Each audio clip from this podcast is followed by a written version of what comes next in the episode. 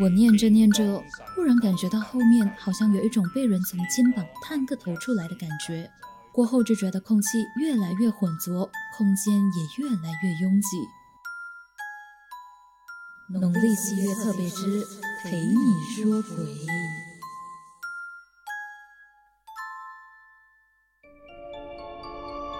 玄人、玄事、悬疑馆。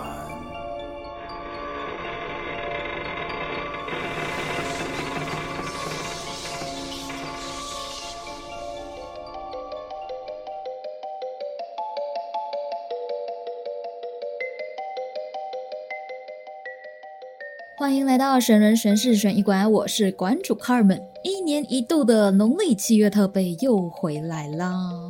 好嘞，去年的农历七月特备呢，就有和大家聊了中元节和盂兰节的来源。别问我他们之间的分别是什么，想知道的听众朋友们可以重温悬疑馆第一季第十五集的内容哦。像我有时呢也会听回去，因为会忘记了自己说过了什么。譬如说，为什么有人会在七月十四过节，但是有人会在七月十五呢？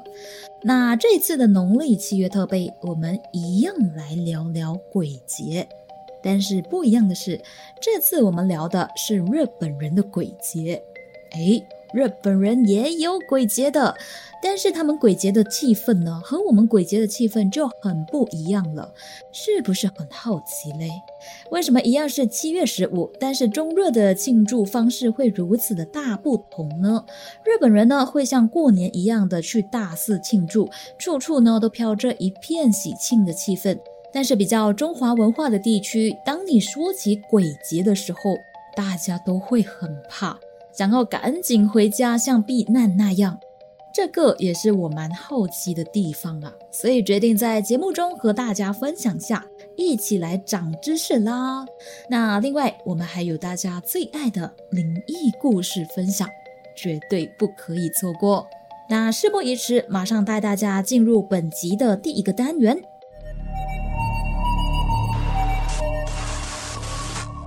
日本盂兰盆节。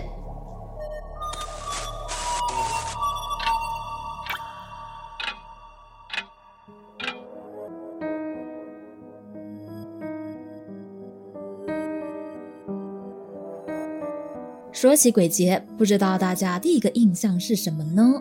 是不是阴风阵阵？因为阴间的大门打开了，所有的鬼魂都会来到人间，然后会有很多人在路边拜拜、烧纸钱，有些地区呢甚至会搭歌台唱歌表演等等。又或者，你会想起那一名著名演员罗兰的。那个深入人心的。孟婆形象呢？没错，鬼节给我们的印象呢，一直都是偏阴森恐怖的感觉呀。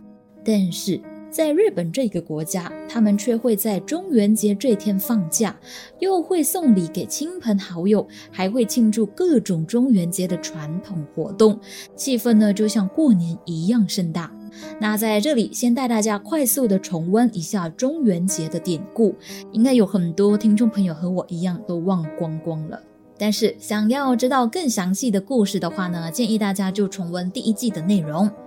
中元节起源于中国，是道教和佛教思想融为一体的产物。道教的朋友呢会叫七月十五叫做中元节，而佛教的朋友会叫七月十五叫做盂兰盆节。典故是源自于木莲救母这个故事。相传木莲的母亲生前因为个性贪婪，去世之后就坠入了地狱，变成了恶鬼。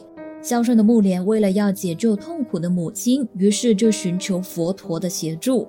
佛陀就和木莲说：“你需要用器皿装着米饭和水果，在七月十五当天供养十方圣人，才能解救母亲。”孝顺的木莲听闻之后啊，就依照着指示去做，在当天呢供养了十方圣人，母亲最后也得愿脱离地狱而升天。因此，盂兰盆节也有用器皿装盛食物来供奉圣佛、解救道玄之苦的意思。而日本的盂兰盆节其实也是传承至中国，它和中国一样，也是以农历七月十五为盂兰盆节。明治维新之后呢，日本就改用西历，所以全国各地过盂兰盆节的日子呢，就会变得有点不同。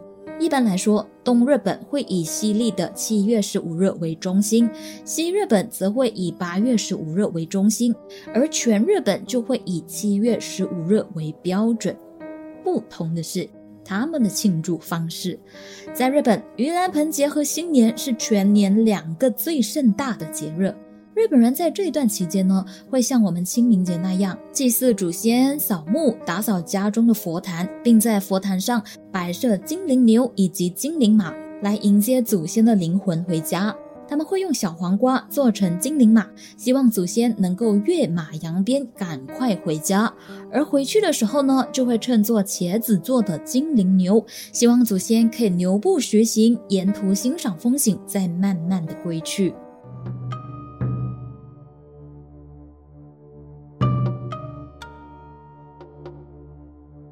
另外，日本人在这个期间呢，也会像过年一样给亲朋好友赠送礼物。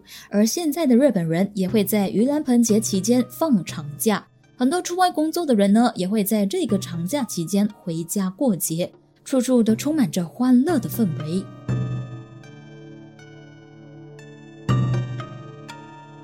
日本的盂兰盆节发展到现在啊，充分结合了日本的各地文化，除了有追远的传统意义之外，也成为了全日本热闹的大型文化节庆之一。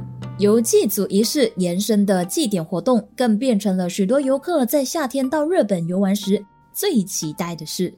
相传这些祭典活动呢，都是为了要欢送在鬼节来到人间的鬼魂返回阴间。其中有几个著名的活动，就包括了。第一，京都五山送火，在八月十六日这一天，为了送祖先的灵魂归去，日本人呢会点燃送魂火，为他们指引回去的路。而这个京都的五山送火，又称为大文字送火，是京都传统的四大节庆之一。第二，盂兰盆舞 （Bon Odori），相信大家应该都有听过这一个啊，它也曾经出现在东京奥运的闭幕仪式上。最初呢，盂兰盆舞是在寺院里面，民众会以一边诵经一边跳舞的形式来迎送祖先。随着时间的推进之后呢，就演变成现在大家聚集在广场上，一边欢呼一边共舞的庆祝祭典。第三，蓝山灯笼流放，这个和台湾放水灯的习俗很类似。有将祖先的灵魂送回极乐净土的意思，所以会固定在八月十六日盂兰盆节最后一天举行。第四，熊野大烟火大会，这是一个在日本三重县熊野市举办的烟火大会，至今已经有了三百多年的历史了。他们会在每年的八月十七日这一天呢，在海上的夜空放一万发的烟火来供奉祖先的灵魂。哇，听完他们的庆祝方式。是不是觉得和我们印象中的鬼节很不一样呢？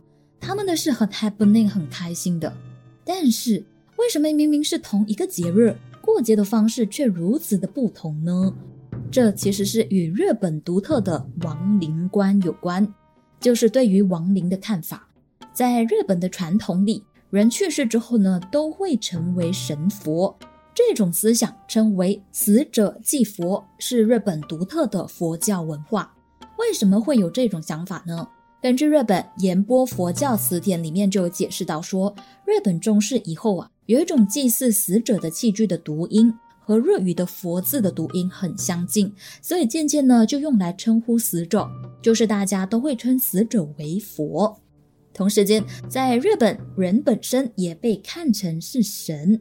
在佛教刚传到日本的时候呢，日本人把佛看成是神的一种，所以以此类推，人就是佛。因此，日本人进而就将祖先和死者称为佛，是不是很特别嘞？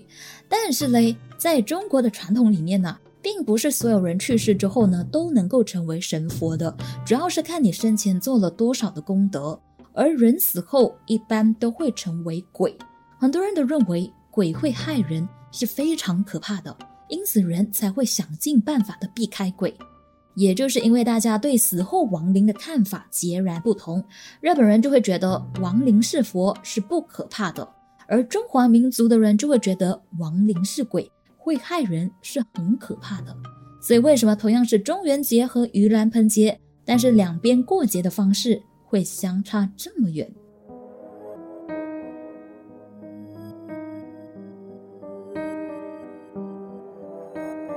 不知道大家听完之后有没有一点文化冲击，刷新了你对鬼节的认识呢？确实，心中如果没有鬼的话呢，就什么都不怕，也不会恐惧了。可是我也好奇啊，既然在日本文化里面是没有鬼的话，那贞子算是什么呢？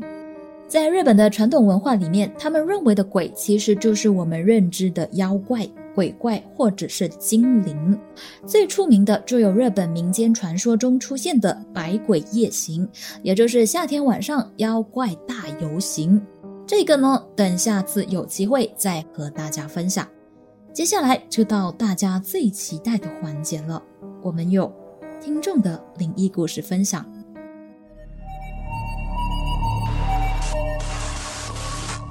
听众陪你说鬼。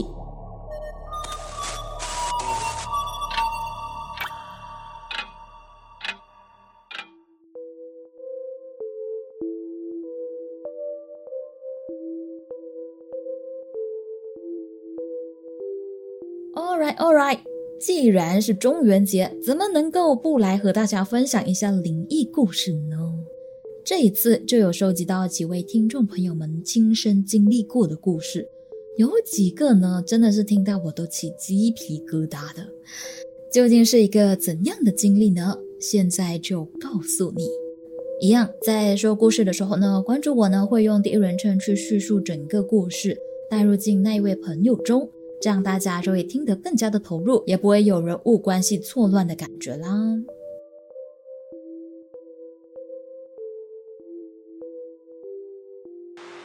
我们来了。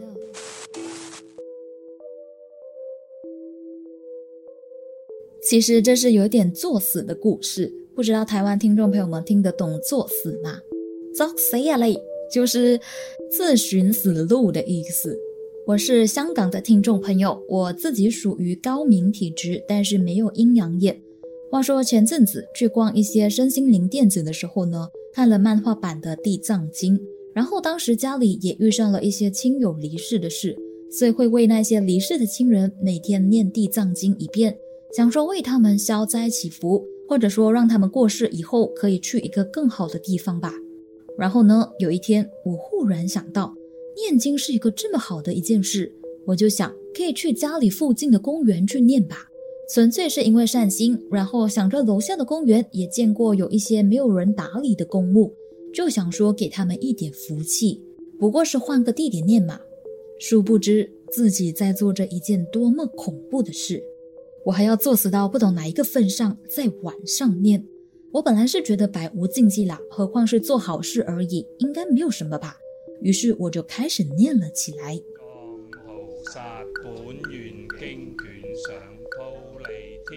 念着念着，我忽然觉得后面好像有一种被人从肩膀探一个头出来的感觉，就一下下很快的。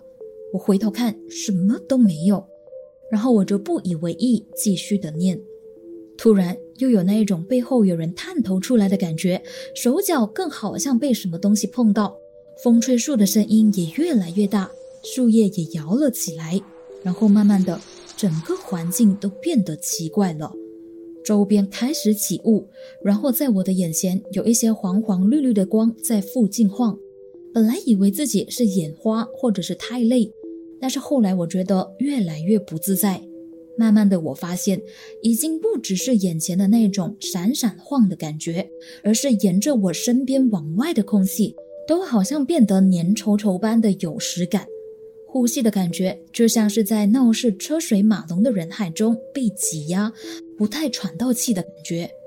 然后我就忽然想到是怎么一回事了。我想我应该是不懂死活，把在那个公园所有的鬼魂都叫来自己的身边听我念经了，所以整个环境都塞满了灵体，我才会觉得很挤，有一种很逼迫的感觉。然后自知不妙的我，连忙合上经文，急忙的逃离现场。其实以前我也试过其他的灵异事件，但是就是没有试过百鬼夜行那种层次围着自己。所以还是奉劝大家一句：千万不要作死的去公园这种地方念地藏经，真的太恐怖了。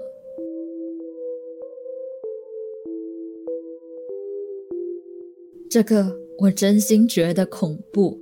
我记得当下看完他的文字分享之后呢，有起鸡皮疙瘩，同时也很佩服他的勇气，因为要一个人在夜里念地藏经，光想那个画面就像是在看鬼片那样了。看到最后，我也终于明白为什么在一开始的时候呢，他就已经说这是一个作死的故事。过后呢，他也有补充说，他就说。后来呢，香港疫情爆发，不能在餐厅里面吃饭，所以那个时候呢，很多人就会在外面，像会坐在这些公园吃饭。但好奇怪哦，我不知道是不是因为自己在这里念过经，我觉得公园里面的氛围对我来说好宁静和舒服，反而没有感觉到怕。不知道是不是听了我念经的好兄弟们反过来保护我了？诶，这个也有可能哦。所以说，好人自有好报啊。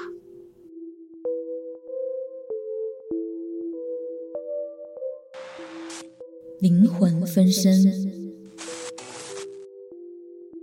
个故事同样是由刚刚的那位香港听众 Sing with Light 分享的。话说，香港的屋村，也就是公屋的意思，一般呢都是几十层楼高的。然后我自己的家住在一楼，在一楼的楼层会有一个类似平台的东西往外伸，防止有人呢高空丢东西下来的时候。至少有一个平台可以挡着，不会掉到街道上去砸到人。然后很多年前，我还在念中学的时候，有一天晚上，我和家人在家里吃饭，忽然整栋大楼猛然的震动了一下。我和家人互相彼此看一眼之后，感觉事情不太妙，于是就走到窗边去查看。但是因为当天的夜色晚了，周围都很暗，我们并没有发现什么奇怪的东西。可是后来外面越来越吵，开始有警车和消防车的声音，然后我就从窗边望去，看见平台上出现了几个消防员，手里拿着电筒。于是我就顺着他们走去的方向看去。这时我终于明白是什么让整栋大楼震动了那么一大下了。那是一个穿着灰色短袖 T 恤、黑色短裤、身材略胖的男人。倒卧在距离我家单位不到十米的位置，我想大家应该也猜到，那个男人是从楼上跳下来的。那是我第一次看见死了的人，而且还是离自己的家这么近的距离，就只需走几步就能够到我的家了。然后那一天看了尸体之后，心里就有点毛毛的，因为毕竟我算是和刚死了的人对上了一眼。过了一两年，我念大学，在外住宿，然后一个星期回家一次。刚巧那一年回家的时候呢，经过我家电梯大堂，发现那些保安，也就是保全，集体拿着香，沿着大厦边拜拜边上香。那时我的心里就忽然起毛，因为那一天正好就是农历七月十四，我忽然就感觉到心很寒，特别是想起几年前窗外不就有人死在那里吗？然后那一天晚上，怪事就发生了。我睡觉的时候被鬼压了，在被压的过程里，还看见绿色的灵体覆盖在我的上面，呼吸也很困难，而且总是每当我快睡着的时候就压我。只是那一晚我就被压了三次，让我都不敢睡觉了。这个情况不止发生在家里，而是回到宿舍之后也是一样，让我变得很怕睡觉。因为我感觉到自己没有力保护自己，有一种任人宰割的感觉。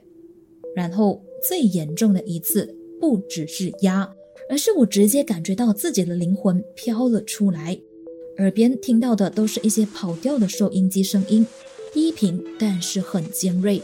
我感觉自己的脸越来越贴近天花板，然后回头看，看到自己躺在床上。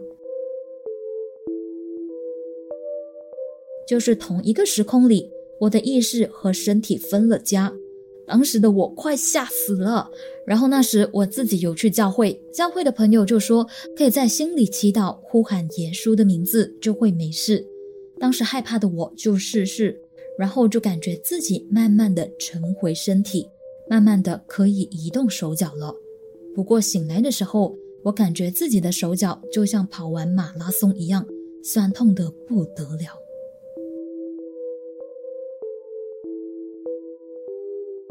这一个感觉比上一个还要恐怖诶，就无法想象和尸体对眼的那个画面，像是平时在路上开车啊，如果看见什么车祸的话，有很多人都会车慢慢的开过去，然后八卦的探头去看一看。但是像我的话呢，我是绝对绝对绝对不会往旁边看的，会想说直接开车离开那个地方，因为我无法想象。如果万一我看到尸体的话会怎么办？像我是一个对图像记忆特别深刻的人，如果我要是看了一些很震撼的画面，就会一直留存在我的脑海中挥之不去，所以我就会不敢看。那像刚刚有分享到，他感觉自己的魂飘了出来，好像就在做戏那样，对不对？我曾经有一位很好的朋友就告诉过我说，他有去上一些灵魂连接的课的时候呢。通灵师就告诉他说，那些恐怖电影演的驱魔，又或者是撞鬼的情节，其实都是有根据的。所以影剧中你看见有灵魂会出窍，又或者是被上身的时候声音会变，甚至是整个人飞起来，都是真的。然后现在又听到这位听众朋友的分享，就让我更加相信他的说法。不知道你？又相不相信这个说法呢？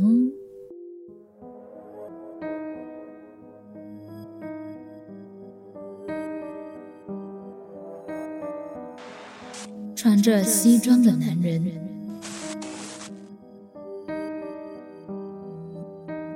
这是一位我很好的朋友婷提供的经历，这里就播出他的声音片段，让大家来听听他的故事。我要讲的故事是这样的，这个是我一个很奇妙、很奇怪的一个经历啦。就是我本身呢有做冥想的习惯嘛，那有一次我跟朋友去酒店的时候，然后呢我照样在晚上做冥想。我本身呢是听着那个 YouTube 的冥想导师，跟着那个冥想导师来做呃冥想的啦。那我整个人呢就处在一个很放松、很放空的一个状态。我很确定当时我是没有胡思乱想的。这个时候呢，突然间，我的脑海里出现了一个男人的样子。这个男人呢是穿着西装的。但是他的样子是以以我的朋友的样子来出现那，可是我很明确的知道这个男人不是我我认识的人，虽然他是用我跟我一起住酒店的那位朋友的样子出现，我就觉得这个男人好陌生哦。然后呢，我就会哦，我就感到很莫名的很难过，我就忍不住要哭，然后我就一直眼泪呀，眼泪就很自然的。留留下来了，我就真的很难过，很难过。然后我的冥想也做不下去了。过后我就躺在床上，我因为我太难过了，我需要时间去平复我的心情。等我平复好心情了过后呢，啊，我就转过头跟我朋友说，因为我朋友他睡在我旁边嘛，就跟我说，哎，我跟你说，刚才我看到一个，呃，做冥想看到一个男人呢，穿着西装的，是用你的样子出现的，可是我知道那个人不是你哦。这个时候呢，我朋友给我的反应就是，你不要说了，你不要说了，你不要说了，我要睡觉，我要睡觉。他就很像很怕，然后又不想我继续说下去了，我就觉得很奇怪了。然后隔天呢？隔天早上我就问他：“哎，周末你昨天不要给我继续讲下去？”然后他说：“其实他就看到那个西装男在他的前面，就是那个西装男，就是本来就在我们的床床的呃底下会有一个凳子这样一个凳子这样的东西嘛。然后呢，呃，这个男的就缓缓走过去我朋友的旁边这样啦，然后他就觉得很。”很恐怖，然后他就不想听我继续讲下去。然后我听他说了这件事过后，我就整个人起鸡皮疙瘩了。我觉得哇哦，原来在酒店真的不可以随便做冥想，因为一不小心可能会连接到那些东西啦。这个故事是他在一次聚餐上和我们分享的。他过后也有说，对冥想有经验的人通常都会建议说。最好不要在酒店里面做冥想，因为酒店的磁场呢比较不干净，很容易会走火入魔，会被上身之类的。但是是不是真的，就见仁见智啦。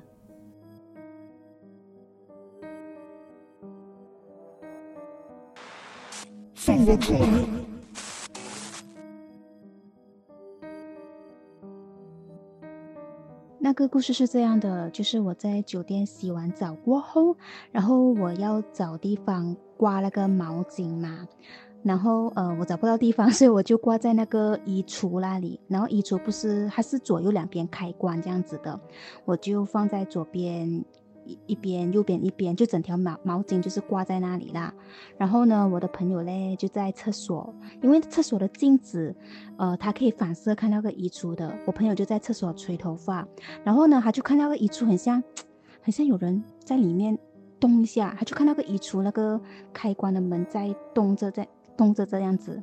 然后嘞，然后呃，我的朋友就叫我，哎，你的毛巾要不要移开一下？然后我就奇怪，诶，为什么要移开？然后我就没有讲，没有没有想什么啦，我就拿走我的毛巾哦。然后我拿走了我毛巾了过后哦，突然我感觉到有有很大的脚步声，因为那个酒店的地地上是木板来的嘛。然后呢，我就那个感觉到那个脚步声哦，那个脚步声是从衣橱那个方向嘣嘣嘣嘣嘣朝我这样子走过来的。我就觉得，就我这。感觉到很像有人这样子冲着我过来啊，嘣嘣嘣嘣，然后我整个人吓到啊，跑到去我朋友朋友那厕所那一边，我觉得什么事情？然后过，然后过过后，我朋友就才跟我讲哦，因为他看到这个衣橱在动，是不是因为那个毛巾挡着他要出去？所以我拿开那个毛巾了过后，就可能他出来，maybe 我不不知他的出路了啦，就觉得哦，这个也是其中一个我遇到一个很。真实的一个东西。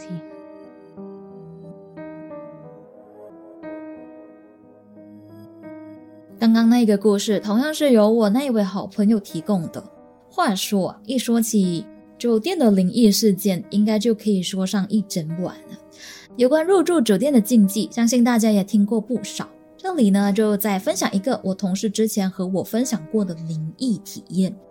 话说有一次，我这位同事的一对情侣朋友就一起到泰国的某一个岛屿去玩。当时呢，他们就入住了一家五星级高级酒店。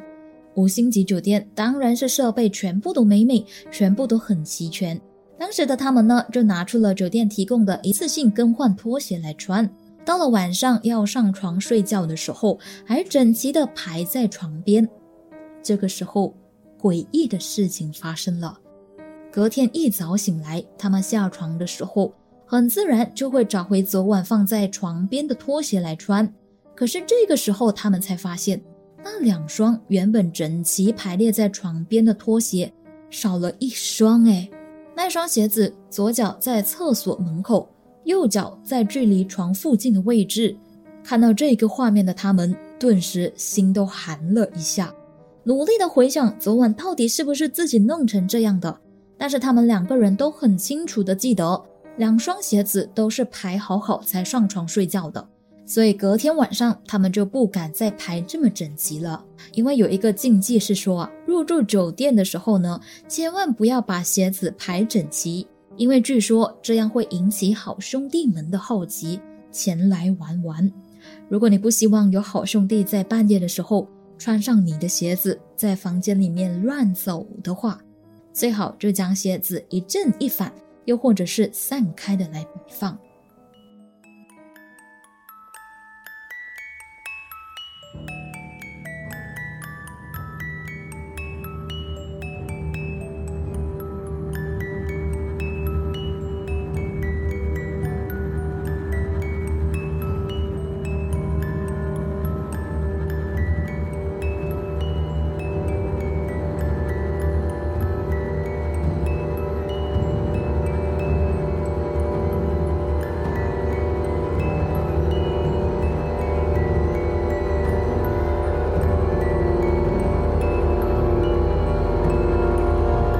我的玩具不见了。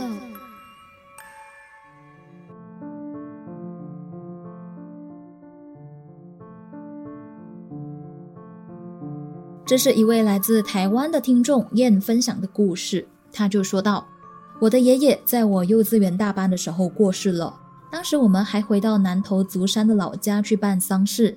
老家是一个三合院，灵堂就搭在三合院的中间。丧礼期间，我和我的父母就睡在灵堂旁边的三合院房子里。小时候，我有一个习惯，会带着玩具睡觉。那时候，我的玩具是一只咸蛋超人。一如既往的，我带着它上床睡觉。隔天醒来，居然发现它不见了。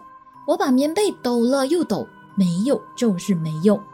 这时妈妈看见了，就说：“可能是爷爷跟我开玩笑吧，要不要去跟爷爷说说看？”于是我就走到了灵堂前，跟爷爷说我的玩具不见了，请他帮忙我找。说完之后，回到房间再抖一次棉被，就这么一次，玩具就出现了。这名分享的听众还补充说，这个故事呢有灵异色彩，但是一点都不可怕。反而有点温馨，可能爷爷想把握去天国最后的时光，再次好好享受含饴弄孙的快乐吧。这个经历呢，确实很神奇。你没有遇到过的话呢，应该都不太会相信。但是我是相信的。像我之前好像也在节目中分享过，就是我已经过世了的奶奶叫醒我去上班的那个故事，不知道大家还记得吗？我这里简单再说说好了。话说某一天，我的父母就去了旅行，弟弟妹妹呢又不在家过夜，所以那一天呢就只剩我一个人在家。我很清楚我在上床睡觉之前已经设定好闹钟的，但是隔天早上闹钟就是没有响，于是我就一直睡。睡梦中，我梦到我已经过世的奶奶。奶奶一直在梦里面叫我起床去洗澡，然后去上班，还说来不及了。然后梦中还出现老家的那个古老钟摆时钟。就这样，我被叫醒了。打开手机来看，才发现，Oh my God，已经是九点了。我十点前就必须要到公司，于是我就立马洗刷之后就出门去上班了。在开车去上班的途中，我就一直回想刚刚梦境里面的内容。就有种感觉是，我的奶奶一定是看见我睡到整只猪那样，然后又没有人可以叫醒我，于是就进入我的梦中叫醒我，就像她生前那样。想到这里，忽然间心就觉得很温暖了。另外，我的爸爸也曾经分享过啊，之前我们的老家水灾嘛，当时呢，他和我的爷爷就在老家里面，晚上吃完饭后，在客厅看电视的时候，外面呢还下着狂风暴雨。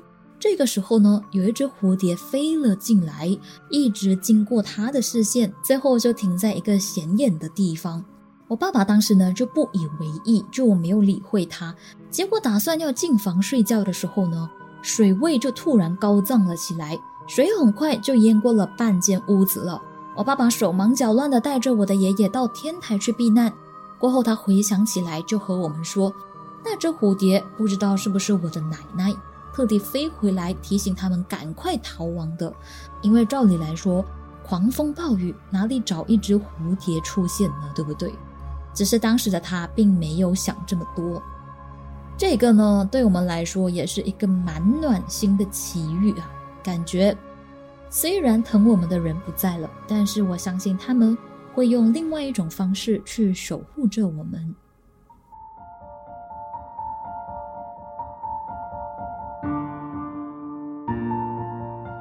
最后用了三个比较简短的暖心奇遇作为今天节目的结尾，希望在这个人人都觉得恐怖的节日里面，可以给到你一丝的温暖吧。还是那句了，信则有，不信则无。好啦，这一集的内容就到这里，又是时候来唱名感谢赞助节目的朋友们啦。首先是单次赞助悬疑馆的旅客们，他们就有 Chris Dan、Chris。于俊 Hoy 和 Jeremy Lim，还有南瓜保全 Carapot、Christopher、Ken Chen、淡月、台树、S Y Chua、Sharon Yang 以及 Jasper，谢谢大家的爱护与支持。小女下台一鞠躬，你们的留言呢，我也有看到了，感谢大家。还有什么建议给关注我的话呢，都欢迎你留言给我，我会再慢慢的去学习啦，希望可以进步，带给大家更不一样的听感。有一件很感动的事就是呢，我有去看 Apple Podcast 上面的评语的时候，就发现有很多喜欢悬疑馆的听众朋友们替我打抱不平，就有帮我反击一些酸民，而且是比我还激动诶。谢谢大家这么的维护我。其实呢，我已经看开了，不知道是不是年纪逐渐变大的关系，就别人对我的评价已经不太重要了。也不是说不太重要，应该是说不太在意了吧？我觉得可以这么说，因为有喜欢你的人，肯定也会有讨厌你的人啊。毕竟这个世界总不能只有一种声音，对吧？不同的声音出现，才会让人不断的去反思，不断的去进步。这是英国哲学家罗素说的。当社会只有一种声音，这种声音就一定是谎言。但是也别忘了，在自由发表自己内心的那一把声音的时候呢，可以的话圆滑一点，在发出去之前，确保你的心声不会化成一把利剑，随意的就去刺痛与你没有关系的人，甚至是尖锐到刺伤人的内心。躲在键盘后实在是太容易了，面对文字霸凌的朋友们才是最艰苦的。这个社会呢太苦了，我们不需要更多的霸凌，而是更需要多一点的爱和鼓励，为自己和爱你的人而活。好嘞，如果你也喜欢悬疑馆的内容，想要支持关注我的话呢，都欢迎你加入悬疑馆的咖啡赞助计划，没有强迫，大家随意就好。有关咖啡赞助计划的东西都已经拼 top 在悬疑馆的 IG 喽，有兴趣的听众朋友们可以去看看。好了，最后要谢谢大家莅临选一馆，我是馆主 Carmen，我们下集再见。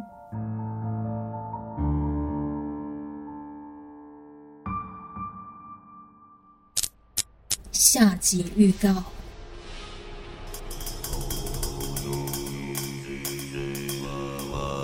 妈妈，姐姐有危险，快点叫姐姐回家。